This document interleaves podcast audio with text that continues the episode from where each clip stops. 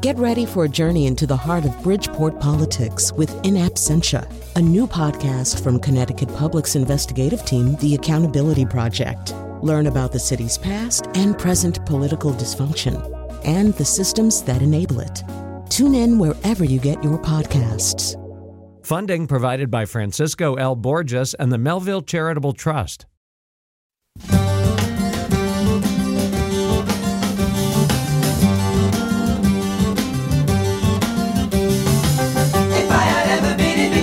Probably know just what to do. Don't you?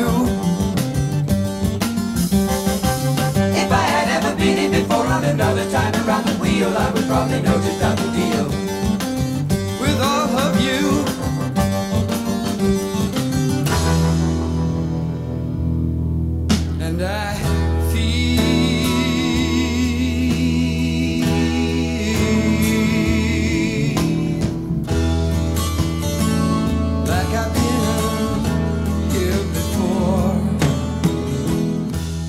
So, I think it is human nature to think about time travel. I, I find the older I get, the more I think about what it would be like to be able to go into the past and fix things. And and I, I find myself thinking in almost neurotic levels of detail about this too. And I think about 9 11.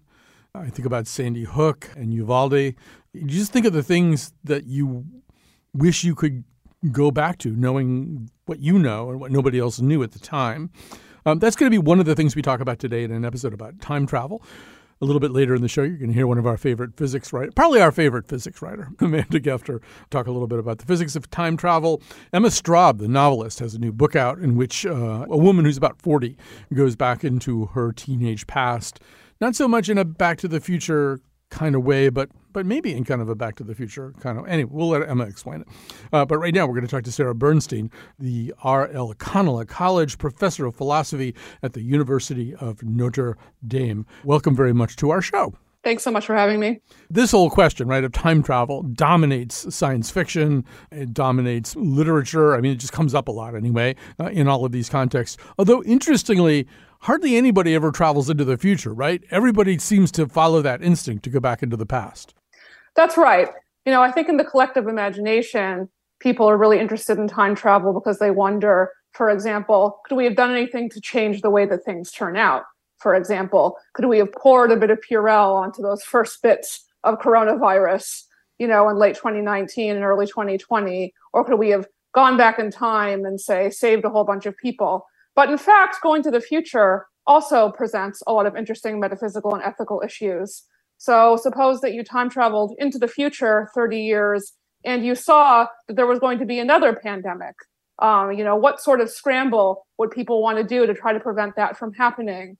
What sorts of, you know, destiny might there be if we already see a future that exists? Is it changeable or not? So while people tend to think more about the past and the future, there are very similar issues having to do with what's changeable when we travel to the future. So let's talk about some of the ethical issues, particularly with traveling into the past, right? You you think you can fix something, you think you want to fix something. Yeah, well, let's, let's take your example of the Purell uh, in Wuhan or, or wherever on the coronavirus. The thing is, you don't really know what else would happen, right? You don't know what kinds of valuable lessons we are learning from this pandemic that might help us in the future pandemic 10, 15, 20 years from now. I mean, there must be a lot of reasons to question the validity of the impulse to think that I can fix things by going into the past with my superior knowledge about events of that time. That's absolutely right. There's a bit of arrogance, I think, in thinking we would know what happened if we wouldn't change something in the past. There's a concept in moral philosophy called moral risk. And the idea is, you know, every time you walk out your door in the morning and you're interacting with other people, you're a part of the big grand causal nature of the world, you're doing something morally risky. Um, when you get into a car, you're essentially driving something fairly dangerous. But this is amplified by going back into the past and changing things because you don't know what's actually going to happen in the future. It could be, for example, that the current lessons we're learning now, you know, will help us way more 25 years down the line, and maybe that will ultimately end up saving many more lives. So that's obviously a question for ethicists about how we weigh that. But we really don't know what sort of situation we'd be in if we could change small things, even let alone big ones. You know, one of my high school classmates who is now passed used to do this thing where he would buy Powerball tickets and then he would walk into work and he would stop at a secretary's desk who followed this sort of thing and say, say check my tickets, see if I won. And of course, he never won. And one day, as a prank, he waited until the numbers had been announced and then he bought a new ticket with those numbers on it. Obviously, this ticket was not a winning ticket anymore. and then he just, you know, very casually said, "Just check my number uh, and see if it." And then, of course, she flipped out and freaked out, and and then he then he had to say, "No, no, I just, I actually." Well, but that brings up questions of motivation, right? Does mm-hmm. to an ethicist to an ethical philosopher, does motivation matter? Like if I want to, what I want to do is is take my knowledge of the Powerball winner and go into the past. That to me seems somewhat different than trying to stop 9/11.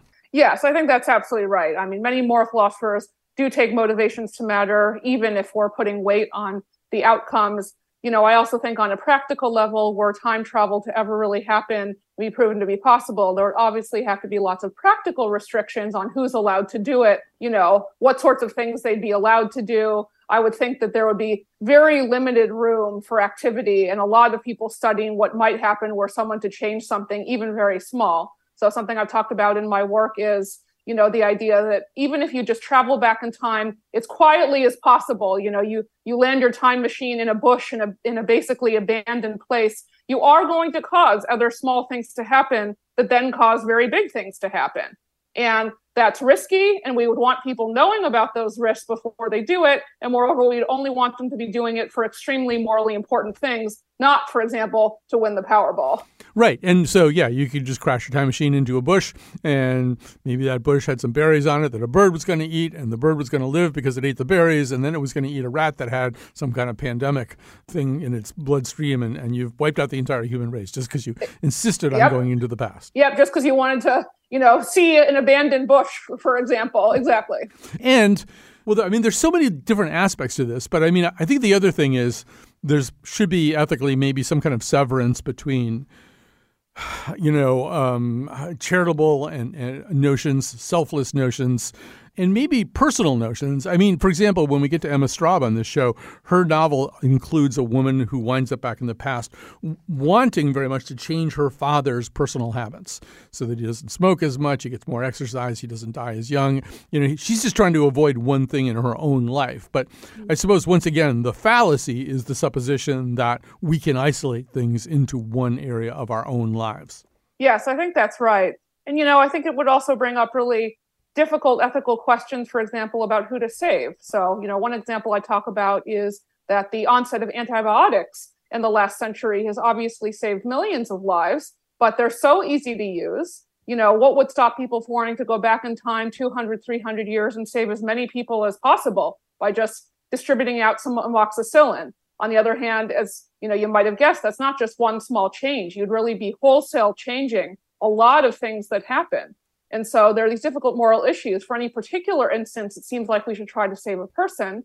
But when you look at this issue collectively with time travel, it gets a lot trickier with respect to that moral risk I talked about.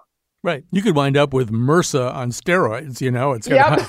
hundreds yep, of exactly. years to learn how to resist antibiotics. So, yeah, there are risks like that. Now, there are also metaphysical questions. And just, I mean, I mean the biggest one, uh, and I think you cite the work of the analytical philosopher David Lewis, is the so called grandfather problem. You want to explain what the grandfather problem is? Yes. Yeah, so, the grandfather paradox is this famous problem in the metaphysics of time travel, and it goes something like this. Suppose that Tim is a time traveler to the past and he really wants to kill his grandfather. You know, David Lewis doesn't tell us why. It's a strange story, but we just have to roll with it. On the one hand, it's pretty easy to imagine Tim's specific act of killing his grandfather. Let's suppose that he has the weapon, he can pull the trigger, and he's very well trained. There's nothing really physically stopping him from doing it. On the other hand, were Tim to kill his own grandfather in the past, his father would not have existed, and thus Tim himself would not have existed. So it seems like Tim, in some sense, can't kill his grandfather because his grandfather can't die, or the very preconditions for Tim's own existence wouldn't have happened. And so we hold these kind of two things together as a paradox. On the one hand, nothing's physically stopping Tim. On the other hand, it's impossible that Tim kills his own grandfather because Tim's very existence is evidence that his grandfather has not been killed. But there might be alternative ways to look at that too, right? I mean, we have to sort of think about what time really is uh, and whether it can be affected that way. Yes, that's right. So this will partially depend on what you think time is and how changeable you think time is. There are, for example, some philosophers who accept a branching conception of the universe, according to which, you know, at any particular moment, reality is branching off into a bunch of different options, basically. And so perhaps there's one branch in which Tim kills his grandfather and one branch in which Tim does not kill his grandfather. On the other hand, some philosophers have also questioned whether this should really count as time travel as opposed to a kind of weird planetary or interdimensional travel. Yeah, sort of a multiverse. I mean, there's also the possibility that the reality in which Tim is alive is a fixed constant that's inalterable. You know that that that's what really is the kind of reigning condition, the prevailing condition is this reality where Tim is alive. So if he tries to go back and kill his grandfather, he's going to crash his time travel machine or or something, right? That's right. That you know the prevailing idea is that no matter how hard Tim tries, he's going to be very unlucky. You know, a bird's going to get in the way of the bullet um, a rainstorm's going to spontaneously start, pick whatever sort of comedic scenario, you know, that catches your fancy, but Tim is not going to succeed. One reason for this, as you suggest, is that many people who study metaphysics think that time is like space, in that the entire thing is just spread out, basically in one big block, and it all exists at once. So, just like, for example, um, Australia exists and it's very far from me right now, but it doesn't mean that it's no less real.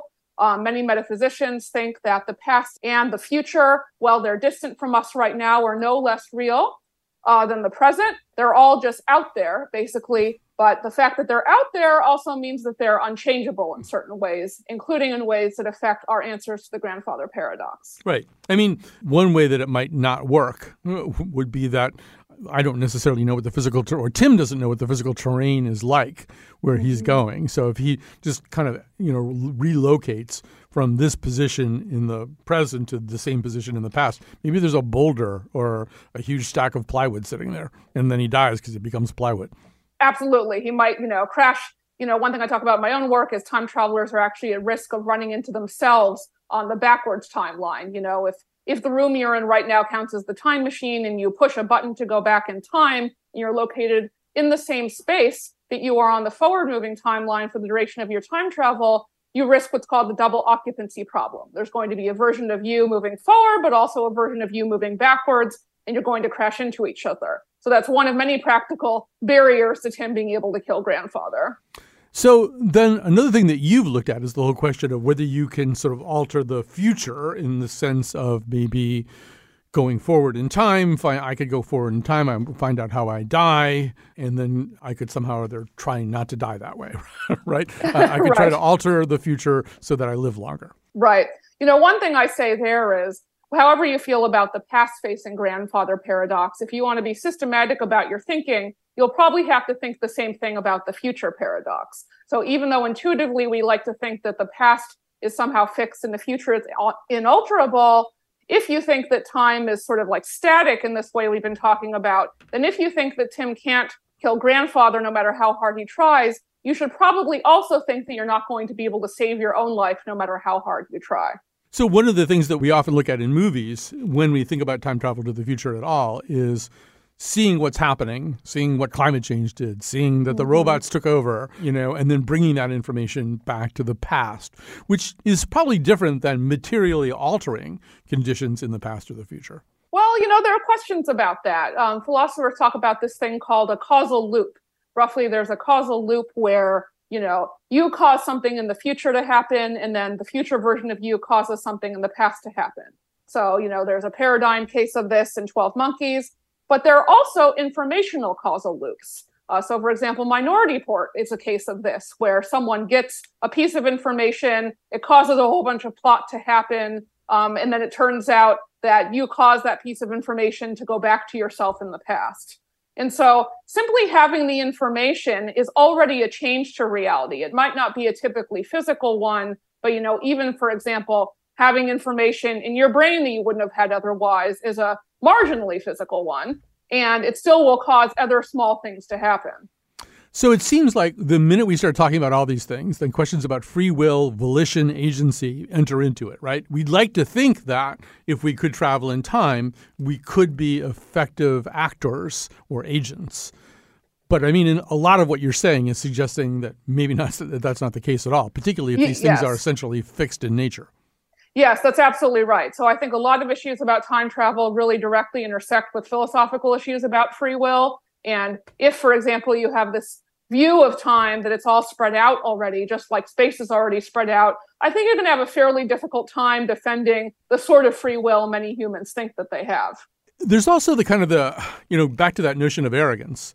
There's that sense that we sometimes have that we could do something you know, the comedian Ricky Gervais talks about how people always talk about time travel in terms of going back and killing Hitler, but he points out a lot of people tried to kill Hitler back then and they weren't successful. So you'd have to kill Hitler as a baby. Could you kill a baby? Uh, and I mean, mm-hmm. it sounds like an odd thing for a comedian to be talking about, but he does actually make it somewhat funny. But th- that's an odd question too, right? Just the the idea that you know a good outcome, a better outcome is if Hitler doesn't exist. Does that mean you can kill a baby? Yes, good. I mean, I think these are all really difficult moral issues about time travel. One solution I push in some of my work on the ethics of time travel is it's worth questioning whether the moral risk of some instances of time travel is necessarily greater than other things that we do as a matter of course. You know, so for example, you know, consider many modern medicines that have many wonderful upsides and save many, many lives, but that also have small, at the time, unforeseeable downsides when you know scientists are inventing these things and putting them on the market there is some moral risk involved. But on the other hand you know we think it's worth it to save all of these lives. And you might reason similarly about time travel. Certainly you know there's going to be some risk involved. But i would hope that if time travel were possible you know we'd have our best people on it studying all of the possible outcomes we could even think even of a minute change to the past. So i think the answer is it certainly would be morally risky whether it's more morally risky than things we do in the present at a collective level is something worth questioning. So you might have heard me saying this to my producer Lily before we went on the air, but in one of the Avengers movies, they really do decide they're going to use time travel to fix something really horrible that happened, and they're actually they actually have a conversation about how, how time travel works. And at one point, Ant Man, played by Paul Rudd, says, "So you're telling me that Back to the Future is?" And then he uses a very unkind barnyard word, uh, and I mean, Back to the Future kind of has a lot of the paradoxes in it, right? Yeah. So Back to the Future is actually a movie I assigned to students in my time travel class. Yes, that's a thing. As an example of a metaphysically incoherent time travel movie. so, you know, it has a lot of logical contradictions that, you know, as philosophers, I think really bother us. So, for example, if Michael J. Fox already exists enough to go back into the past, then that sort of blurring out that happens while he's playing his instrument is not something that would even happen, right? Um, it couldn't even happen. Right. And, you know, the, sometimes I think the more accurate the movie is, the harder it is to understand. I mean, Back to the Future yes. is really easy to understand. but, yes. but, but Tenet, uh, you know, which sort of has I, I, things moving back and forth in time. I, I mean, I could probably watch that movie 10 times and I still wouldn't quite understand what's going on there. And I think that sort of points at the complexity of this stuff when you really start taking it seriously. Yes, I think that's absolutely right. You know, one thing I like to tell my students is there's good entertainment and there's good philosophy. And sometimes they cross over and they don't always, but it's completely okay to just enjoy good entertainment.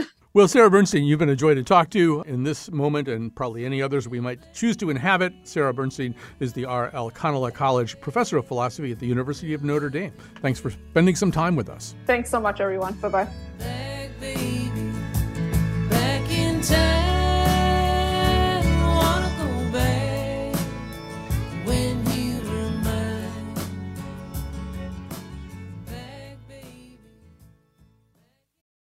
Support for this podcast comes from Hartford Healthcare. Elevating Health is funded by Hartford Healthcare. ECMO is a leading edge, life saving treatment for patients with cardiac or respiratory failure. Dr. Jason Gluck, director of the Mechanical Circulatory Support Program and Emergency Cardiac Care at Hartford Hospital, explains what it is. So ECMO stands for extracorporeal membrane oxygenation, outside the body oxygenation of blood. It's a life support technique that's used by highly sophisticated medical systems for patients with severe heart or lung failure. The technique involves removing blood from the body, oxygenating it, and then returning it back. ECMO procedures happen in the ICU, but not all hospitals are equipped with the necessary technology and staff. Dr. Gluck describes Hartford Hospital's ECMO Go team. So ECMO is considered when treatments have failed. And in our center, with a special ECMO on the go team, we'll actually take that technology to their hospital and help them out there if they need to to stabilize the patient and then bring them back to Hartford for recovery. For more information, go to ctpublic.org slash elevating health.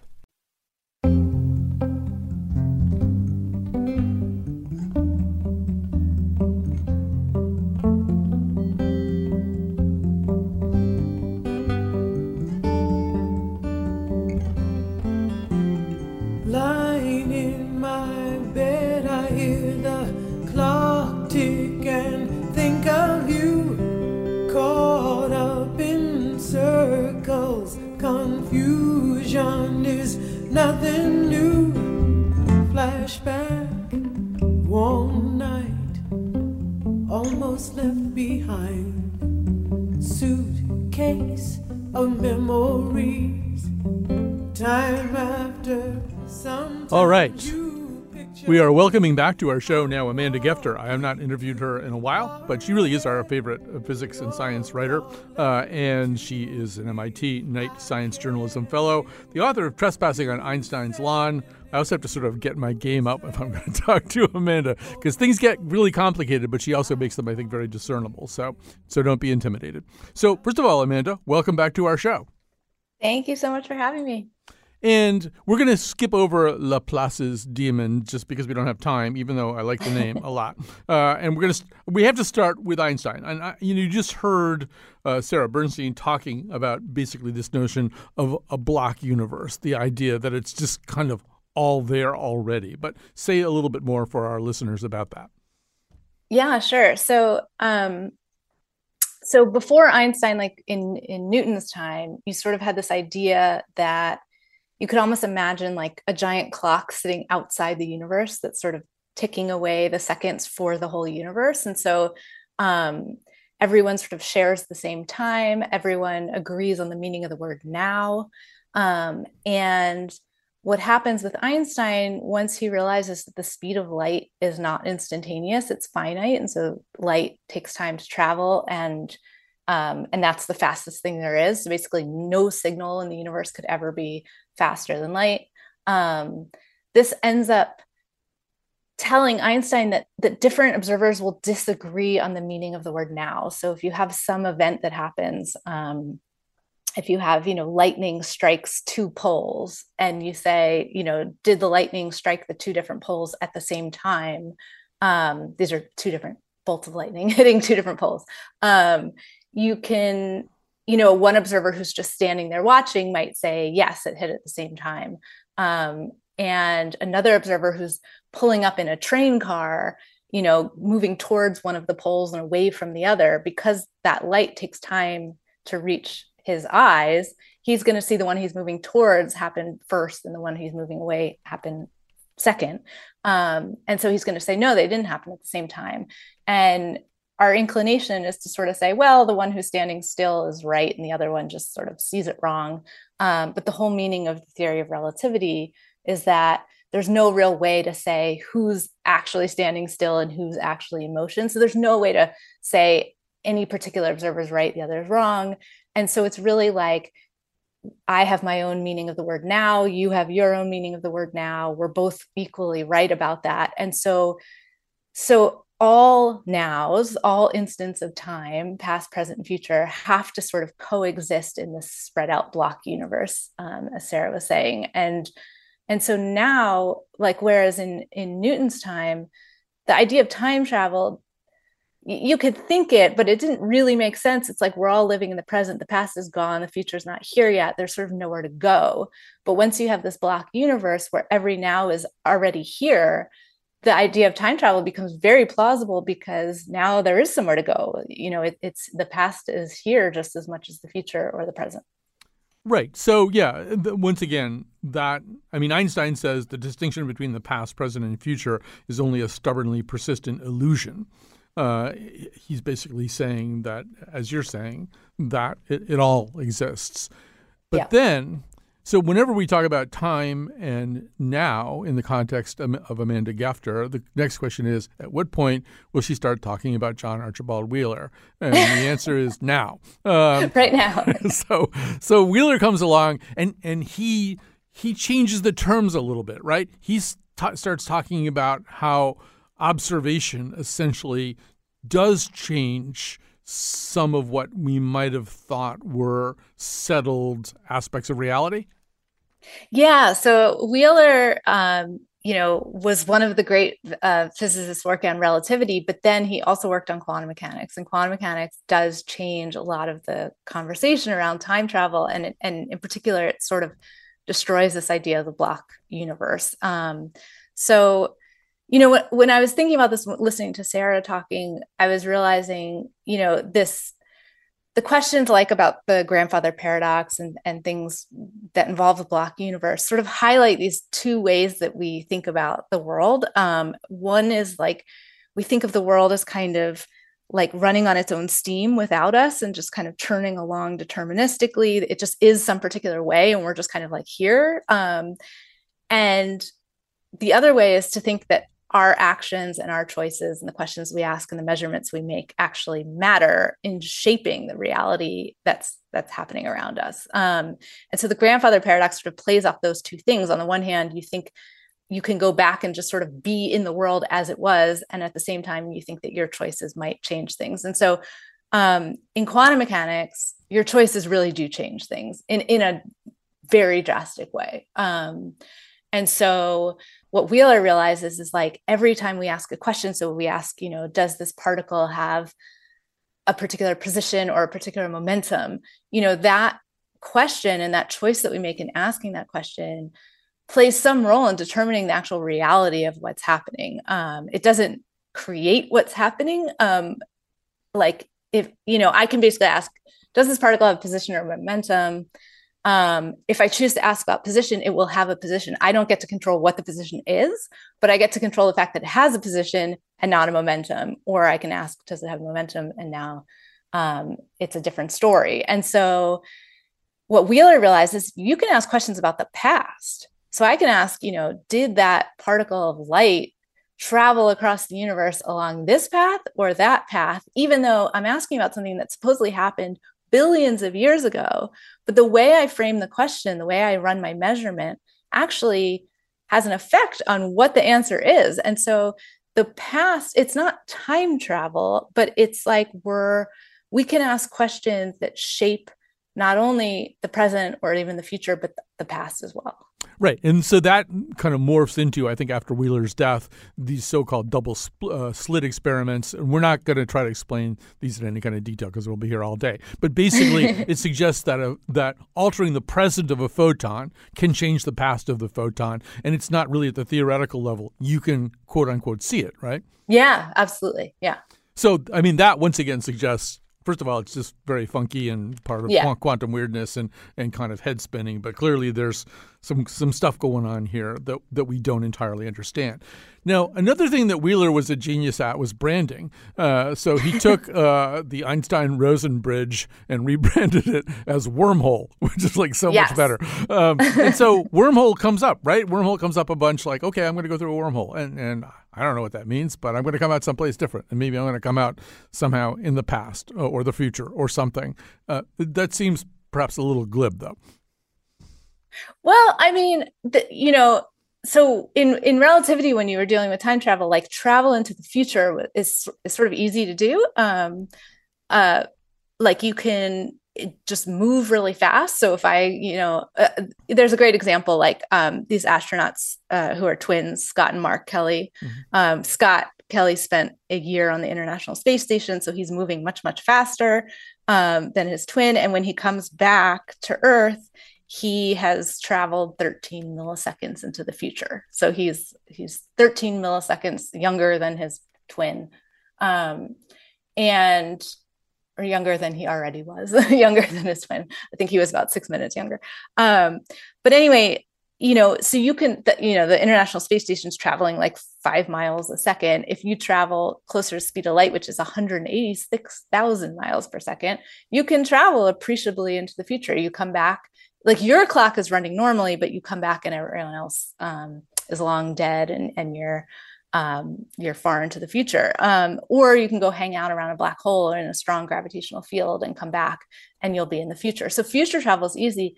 It's getting back into the past that's not obvious how you would do it. You'd have to travel even faster than the speed of light uh, to do it which you can't. So the option that people come up with is well what if there are these sort of strange geometries in space and time like a wormhole where you enter at one point and you come out at a different time. And so that becomes the more plausible way of traveling into the past. But even that is very hard to do in physics. It's the wormholes it's not clear that you could really do it. All right, I'm going to shift you a little bit away from physics and a little bit more towards personal relationships, and I'm going to tell you why first.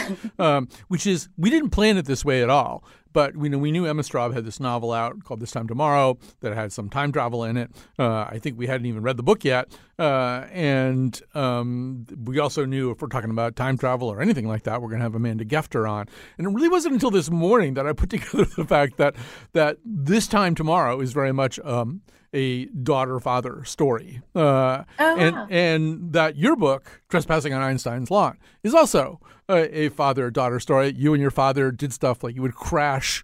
Uh, scientific conventions, including Yeah. one, including one to honor Jar- John Archibald Wheeler on the 90th anniversary of his birth, uh, just so you could ask him one kind of fangirl question. Not really, not really a fangirl question, and actually Yeah, a no, very, was. a very relevant question, actually. Um, but I, you know, and, and I think about Wheeler too is haunted by the death of his brother in a foxhole in World War II, while he Wheeler is working on the Manhattan Project, which, when brought to its conclusion, would theoretically end the war. You know, I feel like there's there's something personal about all this. You start Yeah. thinking about this, you know, and you like you and your dad and your International House of Pancake Napkins and stuff like that. I, I don't know. Could you say a little bit more about this? I mean, I think you understand what I'm trying to ask you.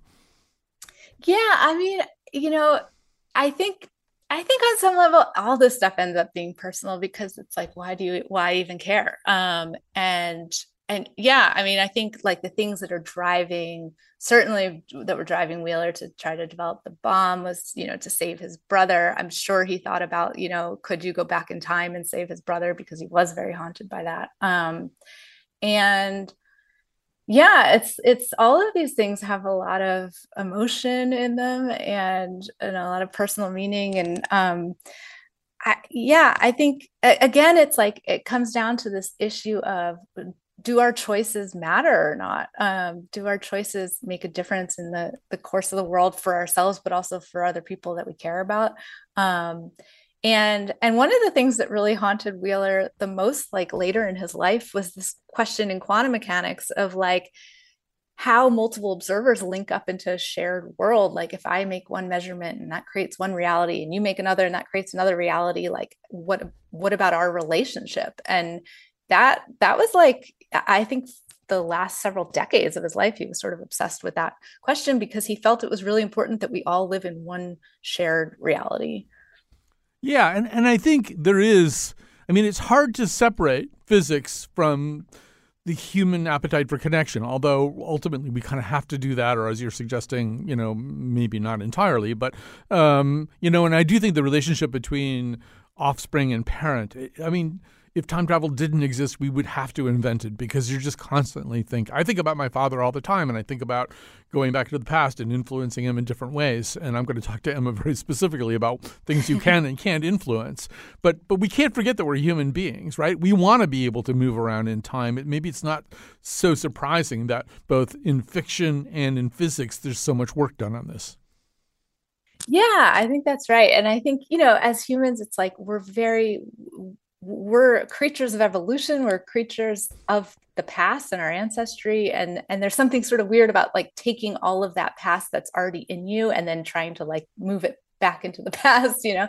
Um, but yeah, we carry our histories with us and they make us who, who we are. And and all of that comes into play, I think. All right, so we've been talking to, Amanda Gefter. We love her work, and yes, now you can go pick up Trespassing on Einstein's Lawn.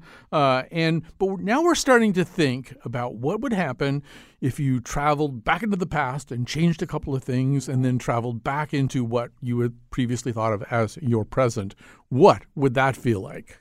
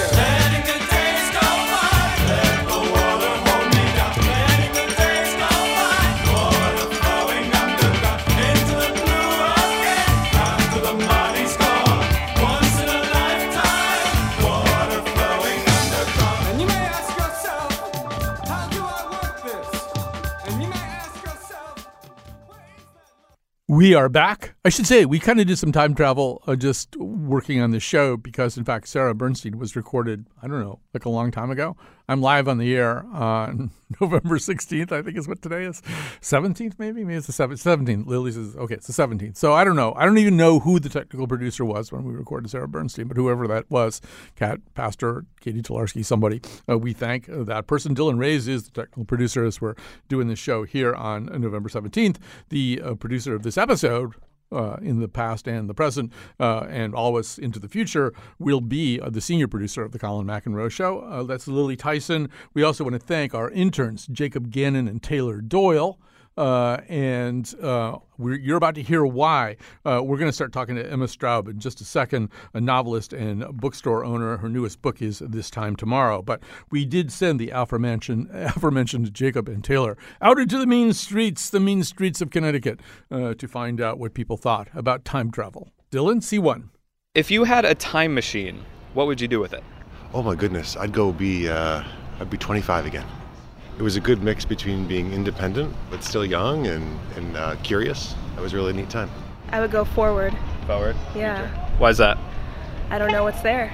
I'm a lawyer currently, and while I do love my job, um, my passion really is animals, and I might have figured that out a little sooner and maybe gone the vet route. Head back in time and fix all my mistakes I've made in life and redo them and do better things, you know? I would go back to the 90s and invest in the stock market and make a lot of money. Because I'm boring. I would probably go back in time to like history, any main history event that's happened. I'd like to witness probably electricity. I'd want to see that happen and see all of that nonsense. What would I do if I got a time machine? Absolutely nothing. Really? Why not? I don't want to go back in time. Not forward? No. All right. So, Emma Straub, uh, first of all, welcome, welcome to our conversation. Hi, thanks for having me. So, uh, in your book, Alice, your protagonist, uh, who seems to bear certain resemblances to you, um, uh, is located in two different spaces uh, her 40th birthday and her 16th birthday. Uh, and she does, in fact, uh, leave her 40th birthday and kind of wake up on her 16th birthday. But, you know, in many respects, even though her father in this novel is a guy who wrote a really famous time travel book that has been popularized and turned into a TV series. I mean, for, for a lot of this book, it feels just a lot more about a father daughter relationship than some kind of sci fi time travel book. Maybe just talk about why you picked time travel, because you're not really attacking it the way a sci fi writer would. Yes, no, that is that is very true and it is it's something that like always makes me feel a little bit afraid when I get put on or when when this time tomorrow gets put on lists for like science fiction readers because I just want to say like if you're the kind of person who really like who loves like hardcore science fiction um and that's the place from which you come to time travel, you would be sorely disappointed by my book. Although, which is yeah. mostly people like sitting around eating hot dogs, like in 1996. like it, it doesn't.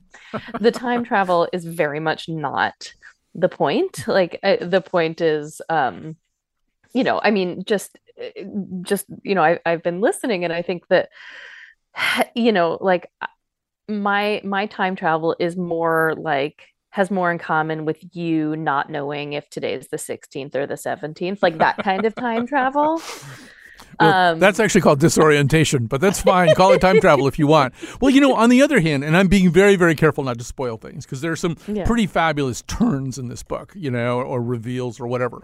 Um, but there's sort of one moment pretty well into the book where Alice does happen to be at this sort of Comic Con type fantasy Mhm, writers mhm. convention that her father speaks at, and and she's in a little kind of private party, and she brings up time travel, and basically the guests at the party, who are all like sci-fi writers and stuff, they do basically the show that we've done so far, right? Yes, they go through, yes. they give you about th- uh, 38 minutes of all the ways this could work or not work and stuff like that. Yeah. and and at that point, it becomes clear to me that yeah, you did spend some time. You know, with some of the questions that have been brought up. Sure. Yeah. Sure. I yes, I absolutely did. I think mostly because you know, I I mean, I'm a literary fiction writer. Um but my father was a genre writer. He was he was not a science fiction writer.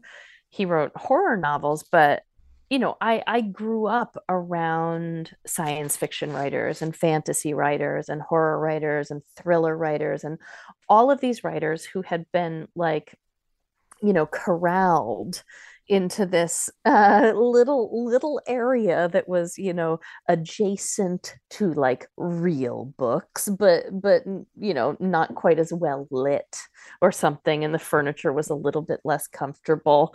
You know just like where it, they weren't treated um as well as they as they should have been in my opinion. Um and what i wanted to make sure that i was doing was like just giving them as much as much uh sunshine as possible and just and taking it seriously like taking it seriously within my book which is you know both serious and funny and and again not not a science fiction book. Um but yeah you know i i thought okay how can i how can i do this? How can i explain all the various theories of time travel um in a way that feels entertaining accessible um and and also like feels true to to the kind of conversations that that I had heard a thousand times and that that was my that that that's what came out Well, what are the things that um, does come out of all this and does sort of come up in the book, and I'm being careful again here, but um, is the idea of stickiness, which I, I really liked a lot. The idea that reality, time, space, life, reality, has a kind of inertial quality that given a choice, it would rather not change. Uh, Mhm. and, and, you know, maybe you can do some stuff that will create these kind of butterfly uh, effect um, uh, developments uh, similar to what Sara was um, talking about at the beginning of the show. But but say a little bit more about it because I, I really love it. The time doesn't really want to jump the track uh, of, Yeah. of what it's doing. well i you know i i think that it's true i think that it's true i think that you know all of us only make so many enormous choices in our lives mostly we we make small ones and so you know if you major in english or you major in art history is that gonna fully change who you are i don't i don't know like if you if you say if you go on a date with someone and or I don't even if you marry one person, I just I really do feel like most decisions are not um catech cate you know like they don't categorically change um your entire life. I feel like your earlier guests might disagree with that. well, well, I mean, you know, we, we actually I- there is a terrific science fiction story by a very overlooked writer named R. A. Lafferty. It's called "Thus We Thus We Frustrate Charlemagne," and it's about this group of Mhm. scientists in a machine, and they keep talking about how they're going to change something in the past, and they'll like send a dart back in the in the past and kill William of Occam, so there's no Occam's Mhm. razor, and then they go, well. It's a failure. Nothing changed. Whereas, whereas Mm. in fact, everything has changed. They're just Mhm, not aware mhm. of it, you know. And, Right, and and so one of the other things that kind of happens in your book is one of the characters waking up with this kind of brain fog, right? Which is another thing that we don't really talk about that much. But let's say that you time traveled into the past and then you time traveled into a changed future. Um, you might it, might it might be really hard to kind of wrap your mind around what's happening, and I think you sketched that out really well too. Thanks, thanks. You know, it it was it was such terrific fun for me writing this book um, because I think you know it's so human. I think that the reason that you know most people like who you interviewed on the street had an answer one way or the other um, is because it, I think it's a very human desire to want to to especially go back into the past, you know, to re-experience something, whether it's, you know, to have more time with a loved one or just more time, you know, as yourself in a previous incarnation. Um, you know, it, it's I think it's it's irresistible. Um, and I and I was interested in in sort of in leaning into that and in playing with that but then also like yeah would, wouldn't you kind of wake up with a hangover like if you went into your 16 year old body and then came back into your 40 year old body wouldn't that feel pretty bad Yeah, no, Um, there is. I, I mean, we played that David Byrne song for a reason. First of all, it's, Yeah, mentioned, mentioned- no, it's mentioned in the book, but also yeah it's like you know, excellent excellent music cues i have to say What is this place? well done Where am I? And Yeah. and, um, you know, you said sitting around eating hot dogs. Really, what people are doing uh, when the character's sixteen, they're sitting around eating hot dogs and they're smoking. And I think Mhm. smoking becomes kind of an interesting. I don't know, metaphor or trope in the book, and because it's a really good one here, because, uh, you know, it's the kind of thing that isn't necessarily amenable to new information. Most people who were smoking in the 1990s knew smoking was dangerous. Telling them it would be dangerous to them, you know, wouldn't necessarily. I mean, I think about going into the past and doing stuff with my father um, and, and Mhm. talking to him about things. He was a playwright whose whose playwriting kind of foundered at a certain point, and I think I understand now why. I don't plan on talking to my father about his drinking because I just he already knew drinking was dangerous. It was a problem. It was like you know, and I mean the notion that we can change anything is insane. I mean you can't Yeah. necessarily get people to do stuff just uh, to not do things just because they're bad for them. Right, right. Yes. No, I mean, if anything, I think if I went back, I would enjoy the, all the smoking. And I think, oh, this is terrific. I'm so glad I don't do it now, but I sure enjoyed doing it then. So this, you know, yeah, your father, Peter Straub, um, you know, this is clearly based somewhat anyway on your very, very close relationship with him, uh, and and it was really kind of interesting to think about that and Amanda's relationship with her father. But this obviously was very difficult too because your father since then ha- ha- has died, uh, and Mhm. I don't know. I mean, I don't even know what question I'm asking you. I guess we're almost out of time, but I want you to have a chance to maybe say a little something about you know, kind of where that is in the fiction and where it is for you as a writer. Yeah, sure. I mean, you know, I I'm so glad that I wrote this book when I did, which is after my father had been or when my father was very very very sick. Um but but he lived. He lived. Like he he got out of the hospital. He had this enormous heart surgery. Um and but I wrote about, you know, his death was so close and I saw it so clearly that I wrote this book all about how much I loved him and and our relationship and you know just thinking about his death and thinking about art and fiction and what these things do for all of us and for my father and for me. Um and and the, the the best part is that I was able to share it with him and he read it so many times. And and uh, this book really helped me helped both of us i think prepare um for his death. And and so you know when it came i like i think i was as ready as a person could possibly be. Um, yeah, and it's, I mean, it is the joy of my life that I was able to share with him. Well, it's a terrific book, uh, Emma Straub, and it's called This Time Tomorrow. Uh, you were uh, lovely to visit us and talk to us uh, about time travel. Uh, and yeah, I don't know. I, mean, I wish we had another half hour because because memory is time travel. You know, time travel, Yeah. and that's that's how we travel through time. We remember, and and as a fiction writer, you can even change stuff. Uh, Yeah. But uh, anyway, thanks so much for talking to us, and thanks to the rest Thank of you you. for listening. And Mr. Reyes, you may play us out.